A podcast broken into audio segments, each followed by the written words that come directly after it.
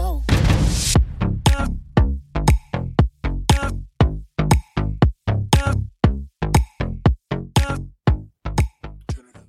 Well, g'day guys. It's uh, Lethal here. Uh, sound a bit of flat, bit flat, um, and I've been missing for a couple of weeks, so uh, I, would like to apologise. But um, unfortunately, I was, um, yeah, in another place. I was in hospital. Um, unfortunately, I've had uh, an episode, and um, and uh, yeah, woke up two weeks ago now in hospital, the beautiful QE2 hospital here in Brisbane, um, after suffering what was treated originally as a stroke, um, but um, after many tests, MRIs and, and CAT scans and neurology tests, etc., it's come down to that I've got a condition um, that's known as functional neurology disorder. So, pretty much the same thing as a stroke.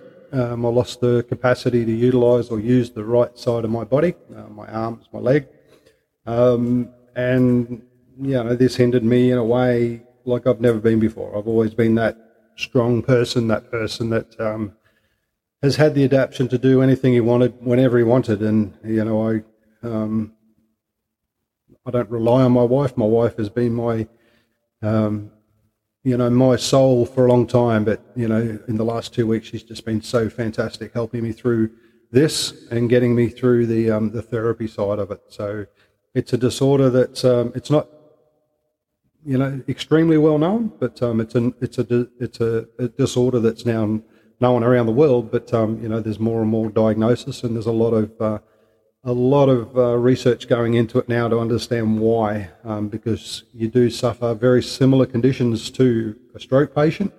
Um, it does affect your brain uh, in the way that it doesn't affect what they call, or, or the analogy around it is, it doesn't you know it doesn't hurt the hardware, it hurts the software. So your brain forgets to do what it originally did, um, you know, and it gets, uh, you know, it gets to a point where, um, you know, you've got to reteach and, and refocus on those areas that you're missing out on, um, because you've got to relearn those um, items in your brain to uh, to make those, um, you know, the devices, your arms, your, you, you, you know, your, your legs, your your speech, um, etc the same way you do when you um, you know you do have a stroke. So um, you know it can be brought on by you know it can be genetic, it can be brought on by multiple things, and um, they're quite confident in my uh, diagnosis um, that mine was brought on by um, an excessive stress load, and it, my body got to a point where it just decided, well, enough's enough. We'll shut you down for a while. You can have a sleep,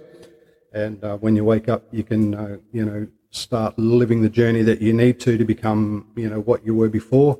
Um, but you can't have the stress loads that you had before. So, so yeah, I was in hospital for 12 days, just over 12 days, and my wife, like I said, was being my rock, and she's been fantastic in, um, you know, helping with the therapy and and um, you know helping me get through, you know, the days as they progress. And um, you know, I'm not after pity. I'm just after a, an awareness to everybody out there that, you know, this is out there. Um, and, you know, we need to look after ourselves. You know, I was burning, they say you can burn the candle at both ends. I was probably burning four candles at the same time. So, um, but it's a, it's a stop moment in life and it's a, um, you know, it's a, it's a look at what I do and how I do it. And, um, you know, I certainly don't want to go down the path of having a major stroke, which is, um, you know, where the, the, the item leads to. So, um, you know, the MRI has picked up a lot of um, things that, you know, we, we didn't know about. And, uh, you know, my brain has had a lot of strokes. Um, I have had a lot of strokes, but,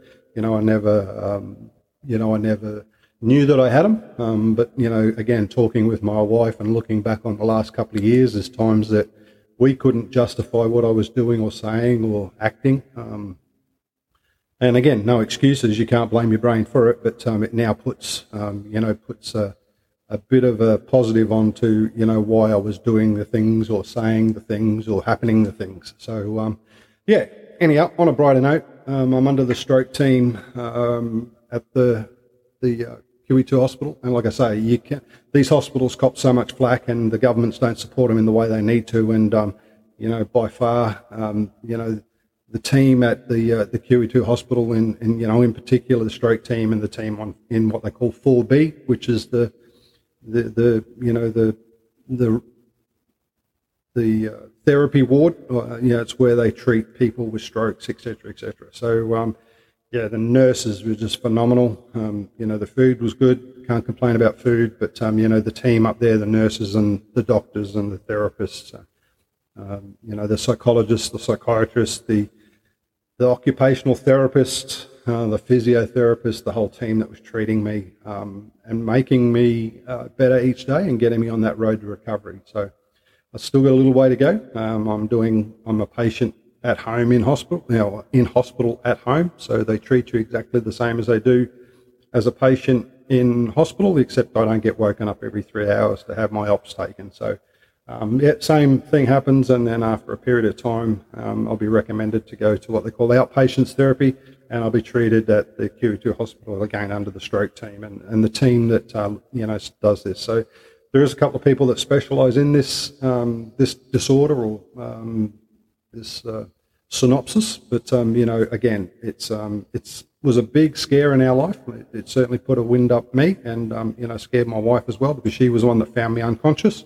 But uh, the paramedics did a good, good job and got me to the hospital. But again, that's why I've been off air. I'm not making excuses. you know, the RV tour is is a big part of my wife's life and my my life now. Um, and, and this gives me a little bit of time to potter around on a couple of the things I wanted to do with the RV Tour. And, um, you know, hopefully, uh, you know, we can continue to grow this and, and get the message out there. So, um, yeah, I will be talking to someone down the track about this a little bit more in depth. And, uh, you know, it might be off the, the process of what we normally do, talking about motorhomes and caravans and, you know, camper trailers. But, you know, at the end of the day, guys, um, stress is a big part of everyone's life, and, and life is only getting more stressful. So with the things that's, you know, with um, you know the finances and you know people with inability to find homes and all those things. There's there's so much happening out there now that uh, you know the stress of the world is getting to everybody, and um, you know we all work in a fast-paced business. My business is, um, you know, luckily I've got a great team of people that are able to continue doing the job that um, you know I was doing and I can't thank um, them enough for the support that they've given me and my wife as well. Because you know I've got a job to go back to, um, but I've just got to go back in a different um, structure in my mind than what I did before. So, and uh, you know those things will come back to me slowly as well. So, guys, that's it. Um, I'm going to go and have a rest, um, but I'd like to just thank everybody. And uh, please subscribe, please share this, and um, you know we'll we'll get back on channel and hopefully in the next couple of days I'll get uh, a, a, an interview or two done and uh, we'll post again this week. So thanks everybody and uh, you know have a great day and please um, look after yourselves. Thank you.